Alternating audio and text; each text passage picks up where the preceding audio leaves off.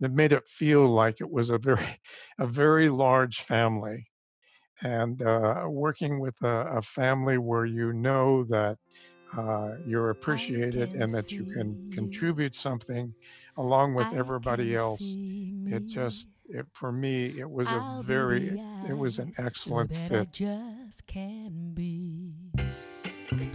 This is another episode of a special series called Enough for All of the podcast Walk, Talk, Listen.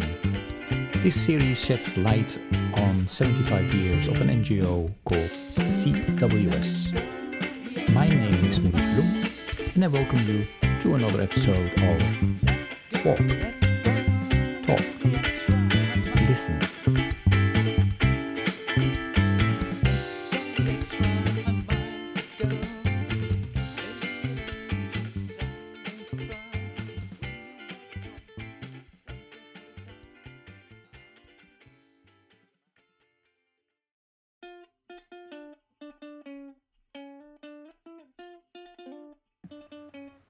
Good day, everybody. This is another episode of the special series called Enough for All of the podcast Walk, Talk, Listen, during which we talk about an organization called Church World Service. Today, um, yeah, well, ex- actually, as always, I have a, a great guest today who will introduce himself. Bill, please go ahead.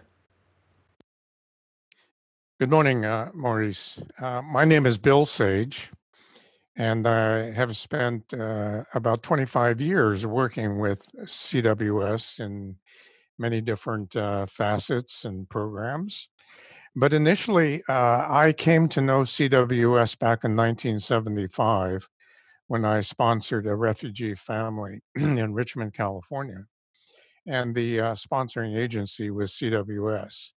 So I had a, an opportunity to uh, be in touch with the New York office, but also with their affiliate, which was located in uh, Oakland. So that's how I initially met and uh, came to recognize Church World Service.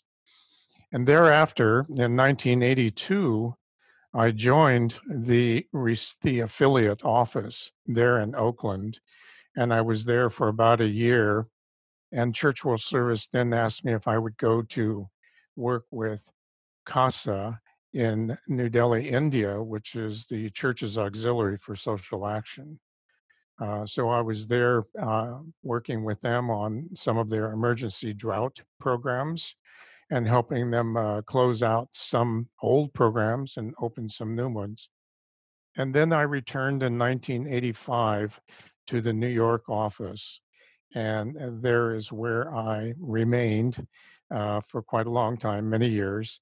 I was with the Division of Overseas Ministries first, the Southern Asia office, and then I moved over to the Immigration and Refugee Program for uh, most of the years until sort of the closing years of my experience with Church World Service, which was uh, after September 11 and the formation of the interfaith uh, uh, response team, which uh, we worked around the tri state area from 1901, uh, uh, 20, sorry, 2001 until the hurricanes in Florida came in the fall of 2004. And we then took our training and workshop programs to the Gulf Coast, and we finished there in 2006. So my experience has been varied, but I think um, I think two things which uh, were very important to me during these many years and experiences. And I think one is I was very proud that Church World Service was able to open up the refugee processing for African refugees starting in 1993. Uh, uh, we opened an office in Nairobi and later in Dakar.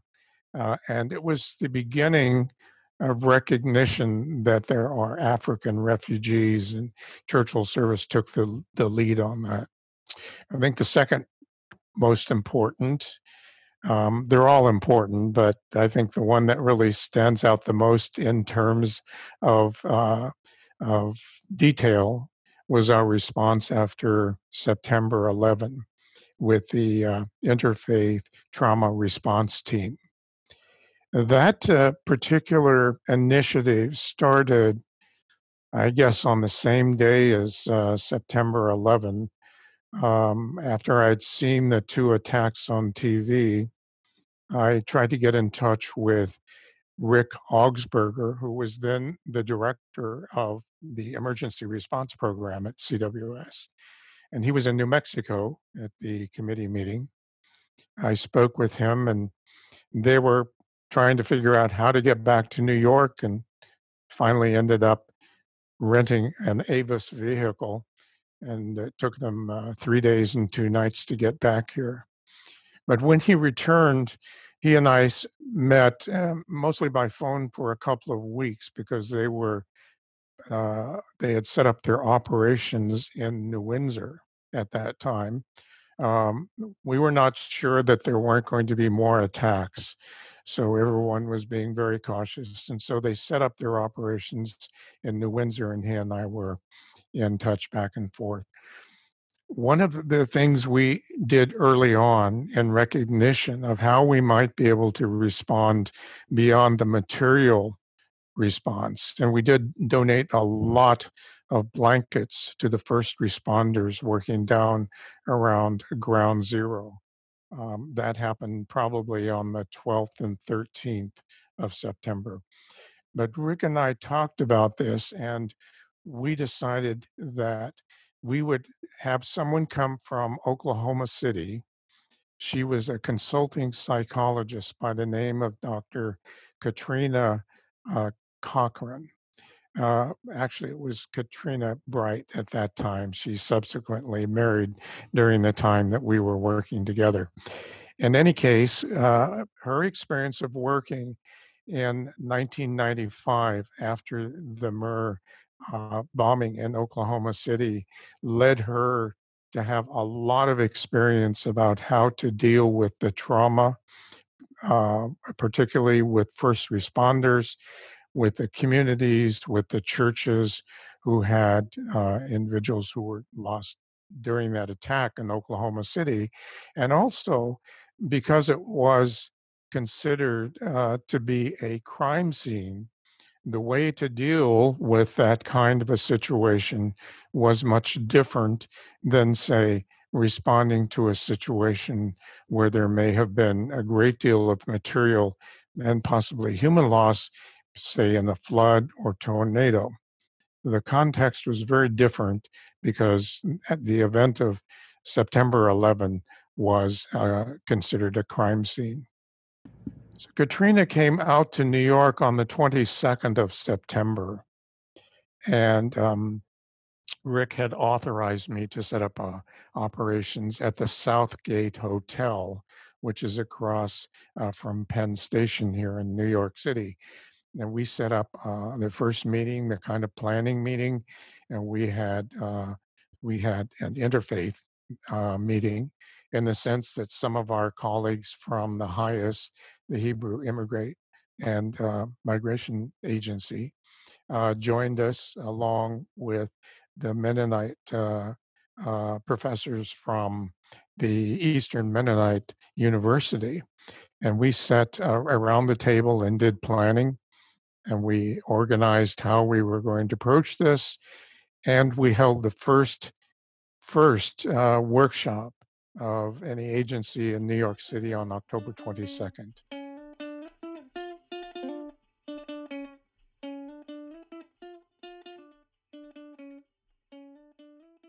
Thanks, Bill. I, I, I, I just want to ask you because when I'm listening to you and you had experience at that time already of working in, know, a country like India, uh, for example, we had worked on our immigration and refugee program as well.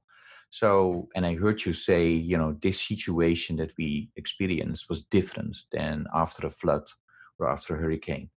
Um, I would like to, can I ask you, you know, what were some of the so to elaborate a little bit eh, more on how was that different that particular situation. Yes it was in the us as well which i think was different. Um, but also the experiences that you had so far in working in other countries on different topics, how was it useful for you? And uh, for CWS as an organization to respond effectively to 9 11 or the post 9 11 activities? So prior to uh, September 11, um, having worked uh, overseas mm, in Thailand during the um, the refugee crisis beginning in 75 and then in uh, India uh, India, there was a great crisis at the time uh, that uh, Indira Gandhi was assassinated. Uh, there was a great deal of trauma at that time and loss of life. Many emergencies um, that I had been a part of in the past um, led me to part of the uh, experience, I think more in organizing an activity of response because I'm not a psychologist. Although Rick insisted over time that I, I do take the courses at the critical incident uh, training in Baltimore. Uh, I'm not a psychologist, but I am a good organizer. And I think that particular skill is the one that I brought to the 9 11 experience because what I recognized was on our first workshop, where we had a very large attendance on October 26th, we then were able to make contact with those clergy and chaplains and different interfaith groups to host the trainings and workshops around the areas in their churches or in their synagogues, uh, wherever we were able to work with them to organize this. We also did it, uh, the workshops in Spanish, Mandarin, and Arabic, uh, because uh, we had a large uh, Arabic population in Brooklyn. Uh, all of these were communities that were affected. I heard you say that you're not a psychologist. So what what was your background, or what is your background, uh, Bill? What did you bring? Were you you know what were your training? Uh, I think the listeners would be interested to hear that. Well, I'm a graduate of Arizona State University, and my studies were in um, specialization on Latin American area studies. And I had hoped to work in Latin America when I graduated in 1968. Uh, unfortunately, I was not able to find any kind of opportunity at that time uh, because of, of the ongoing war uh, in Indochina. Uh, however, uh, it, the opportunity presented to me to go with International Voluntary Services. So I went to Laos in uh, 1969, and for six years I, w- I was there. That was actually my first overseas experience. And of course, there were a lot of emergencies there during the war, uh, both with refugees and, and communities that we now know and call displaced uh, persons, displaced communities. So that experience um, came along the way, and then in in uh, 1977, I was the head of the refugee program in Bangkok, now working with the um, embassy there and the refugee program. I was working for IRC at the time, but that whole next four years were a different experience. But again, mostly around organizing, uh, which is what I like to do and um, probably what I do a little bit better. But as I said, I'm not a psychologist, but a lot of things in the process of organizing, you just begin to understand better ways of, of handling and working, particularly with people in different cultures, different language, different uh, eh, contexts, backgrounds, economic status, and so on.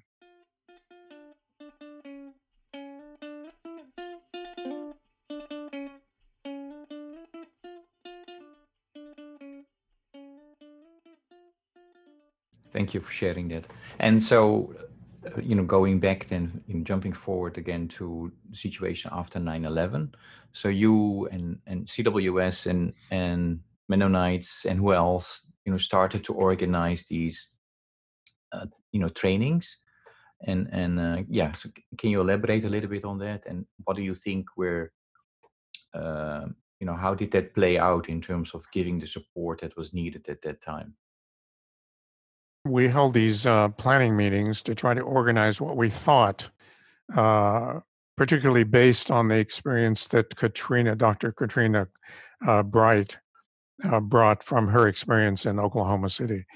And and then after the organizing the material because we had handouts we had to think about the materials that we wanted to share with people uh, and we also thought about language because we recognized that you know below canal street there were many communities uh, particularly chinese but also uh, across in brooklyn arabic communities. Uh, so we recognized that language is an important thing too. So, in the process of organizing this, we had a chance, you know, in the first workshop to ask people that were attending. We had them fill out a, a, a form that gave their name and their background, if they were a chaplain, a minister, bereavement counselor, were they a superintendent of one of the uh, the the church schools in New York City, or were they with a social uh, service agency like the Lutherans or the Catholics. By talking with them initially in the first workshop, we came to recognize what would be the most helpful content because we asked them, What is it that you would like to get out of this workshop or presentation? What would you like to take away from this? And that gave us the idea of what should be the content as we went forward uh, until we finished up, particularly around the New York City area in 2004. And I think it was June of uh, 2004. But then the hurricanes came in Florida, and we took the uh, ITRT down to Florida at Rick's request. And the first one there was on the October 14th. Can you explain what ITRT is, stands for? Yes. ITRT is the Interfaith Trauma Response Team. We wanted to work interfaith, and we did. We were we had attendees who were rabbis. We had we had social service from the the uh, HIAS organization. We had uh, some imams who attended, particularly in uh, New Jersey. Uh, so it was interfaith. Any religion could attend, and it was to help them understand trauma, particularly how to deal with their congregations uh, and the people that they work with, particularly the ones that had lost considerable numbers in, in 9 11 we had one pastor who came from New Jersey. They lost 40 individuals in their congregation. And that was a very traumatic situation for that pastor to deal with. So trying to help them understand that there are other other groups that they could connect with for help that sometimes it's not just one individual that can handle such an overwhelming uh, grief situation. What I would say about what happened in Florida and then subsequently along the Gulf Coast is that we put not only the emphasis on the spiritual uh, and emotional care that they needed to impart on their congregations, working their congregations, but we put a lot of emphasis on self care because many of these pastors and chaplains, social service agencies, even we had some people from FEMA or the state governments who attended.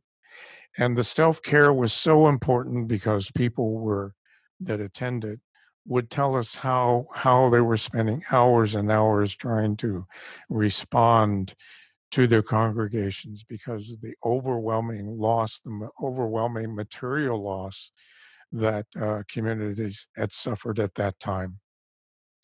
And then, of course, um, Hurricane Katrina came, and and so we we finished up in 2006.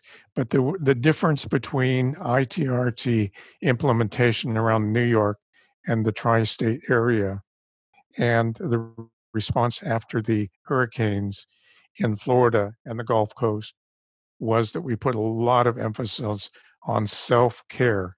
You got to take care of yourself first because you can't take care of anybody else very well if you don't do it for yourself first. And you're setting an example as well.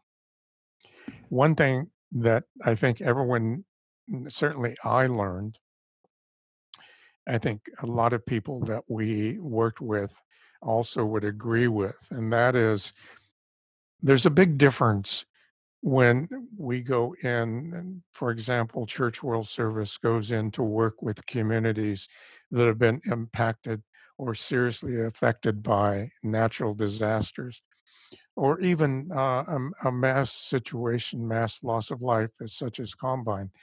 And that is mm, perhaps governmental agencies or quasi governmental agencies like FEMA or something, they all have a time expiration date. And churches don't have an expiration date. They're there to continue working with the community for as long as they can or need to be working with because they're not, they're providing not only the spiritual and emotional care for the community but they're oftentimes very good advocates to particularly with the uh, governmental agencies in pointing out where there are lapses or shortcomings in resources for communities.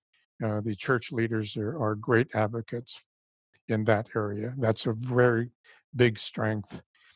And I would say that during these years, from September 11 until we closed in 2006, I think we had every Church Service denomination, one of their clergy, their chaplains, who attended one of these workshops. We did 102 of them from that period of September 11 until we closed in 2006.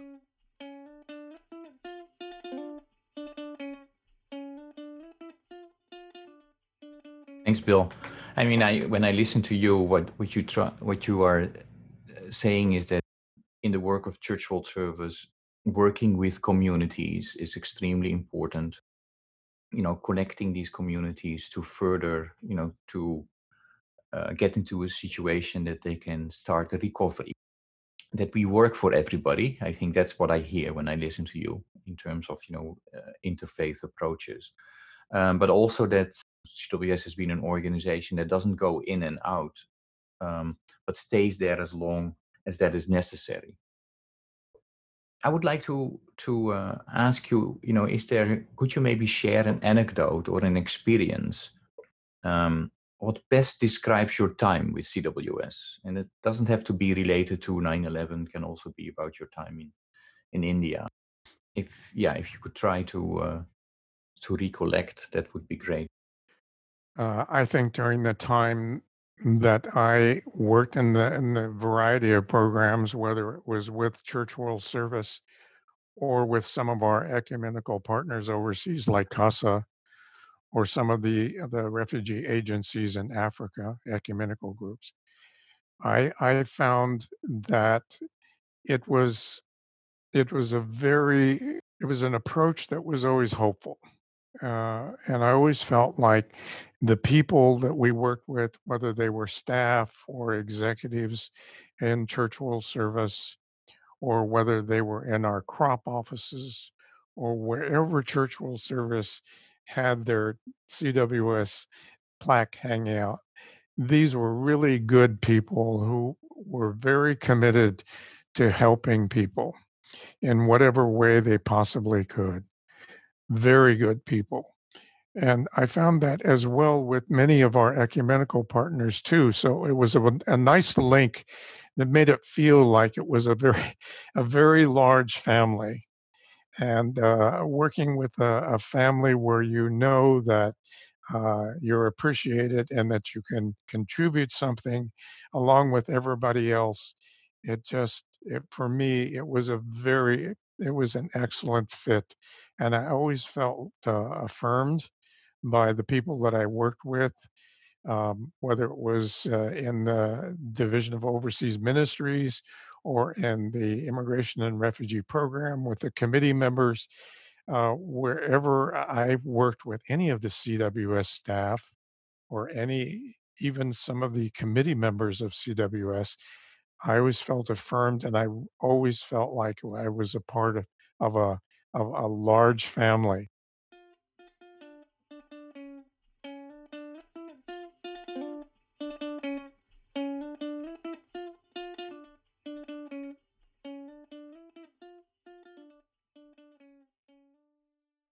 Let, me piggyback a little bit of that on, on that. If you, if you have to name one colleague, you know, an ex-colleague or a partner or a supporter uh, or a board member of CWS who best embodies of what CWS is about, who will you name and why?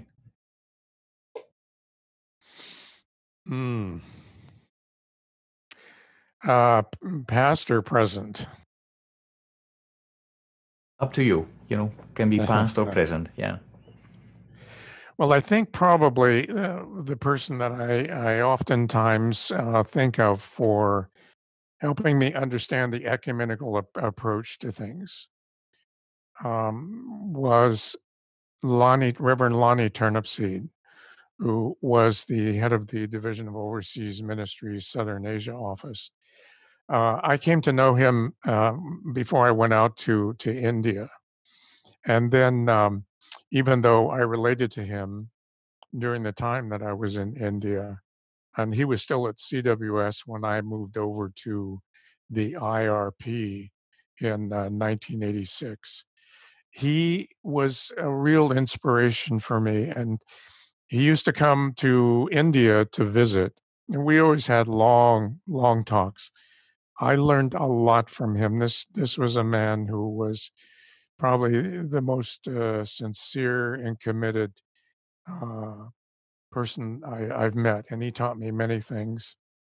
One of them that he taught me, and I still use today, and it seems even more appropriate today given the context of our uh, COVID uh, emergency, and that is, he used to say, you know, try to do one thing every day that makes a difference and that is good.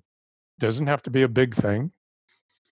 It doesn't have to be splashy, but just do one thing that is good.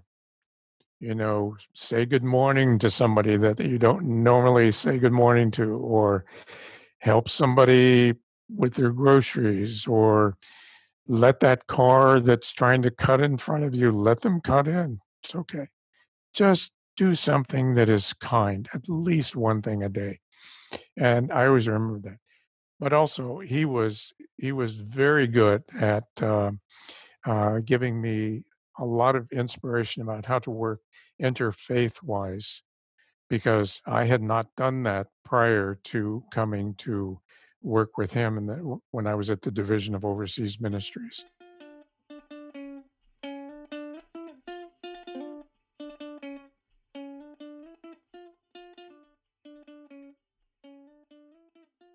Um, is there, um, you know, except for Augsburger, yeah, is there anybody else?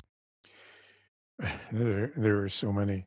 Uh, no, but uh, I think yeah. um, you know, working with Rick also, but in a different way. Rick was uh, also excellent to work with because he was he was such an affirming person uh, and he was open to ideas and, and, and ways of doing things that perhaps were different. And um, he just, he was always supportive. You could always count on him.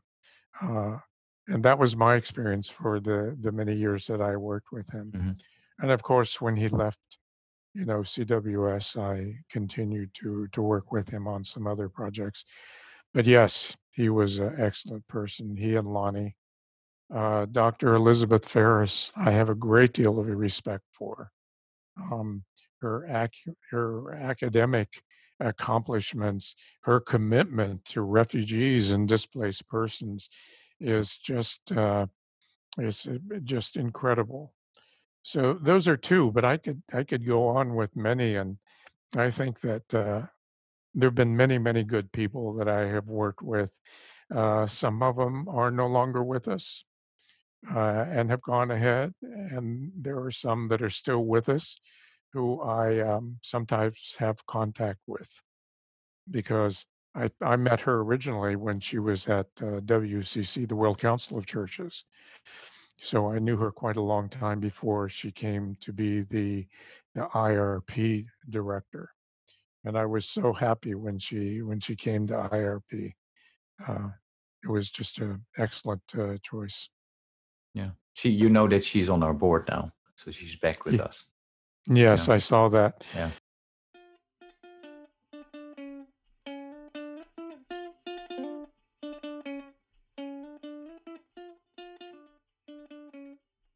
Is there anything that you would like to say, you would like to wish uh, for the organization?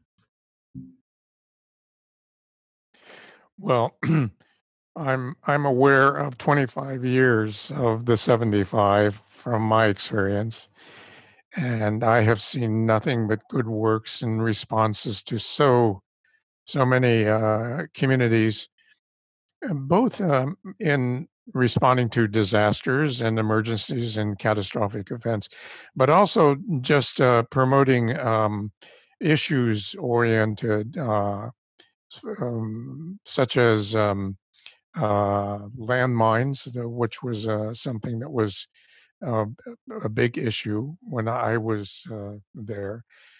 Also, development issues. Um, uh, food security, uh, development issues, child protection issues, and so on. Many, many issues. So it's not just the catastrophic events that CWS has responded to, but in my 25 years, that's what I have observed and experienced. But I know that they they did it 50 years before I came along, so I know that they they have a lot of experience and they've done many good things. I hope, I very much hope, with the greatest sincerity, that they are able to continue on for more than a 75 years ahead and to continue to bring that hope uh, to people who oftentimes are in despair, uh, to bring the kind of um, positive relationships between communities so that they can uh, grow and prosper and lead um, healthy and productive lives. I wish CWS to continue to do that for the next decades and decades. Well, th- you thank you so much, uh, Bill, and and it is, you know, it, it, when I listen to your uh, stories, and well, we know each other for quite a number of years as well. It's, it's there is a lot of gratitude, um, you know, from me who is still working for CWS uh, today, for everything that you have done, and actually everything that you are still doing. It's pretty uh, amazing. So um, yeah, you're you're will always remain to be part of the CWS family. Um, and um, thank you so much for, you know, uh, your willingness to share some of those experiences with me today and with um, the people who are going to listen to this podcast. Um, is there anything that you would like to, you know, elaborate on that we have touched upon to add um, something that, you know, you might have hey, I did not finish my story, or um, I forgot something, or um, is this okay? I, I think we're pretty good here. I I uh, obviously could go on and talk for hours, but that wouldn't be a good thing. I think it's better to to keep what we've highlighted here. I must say I, I appreciate the opportunity to um, to share some of my my experiences and thoughts. I really do appreciate it. I think uh, in retirement, at least for me, hmm uh, I continue to look for ways in which I can I can uh, repay or to bring back uh, some usefulness to my own experience. I try to to look for that, um, and so being a part of this podcast has been a very nice thing for me to be able to share. And I I thank you for inviting me to do this. Well, no, it's it's great to to listen to you, and you know what I what I realize also is that you know, listening to, to, you know how you were explaining in terms of the 9/11 response that um, yes, we are making some progress, but then there are also some core generic, um, you know, issues that are, continue to be relevant for our work ahead, and and um, so it's it's uh, yes, it's good to look forward, but it's also important to look back and and uh, to realize, you know, we some amazing things were done. Much more needs to be done, um, but there are, yeah, uh, important things that we have learned from, and that should not be forgotten. So, um, yeah, thank you so much. Uh, this this was great.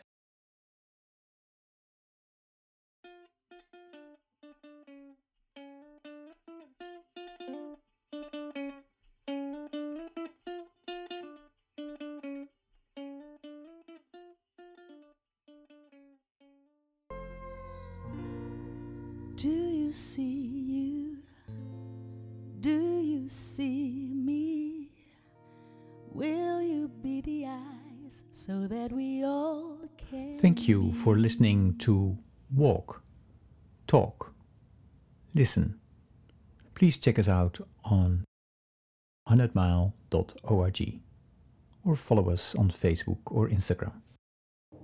And if you want to know more about Church World Service, please check out cwsglobal.org. Thank you.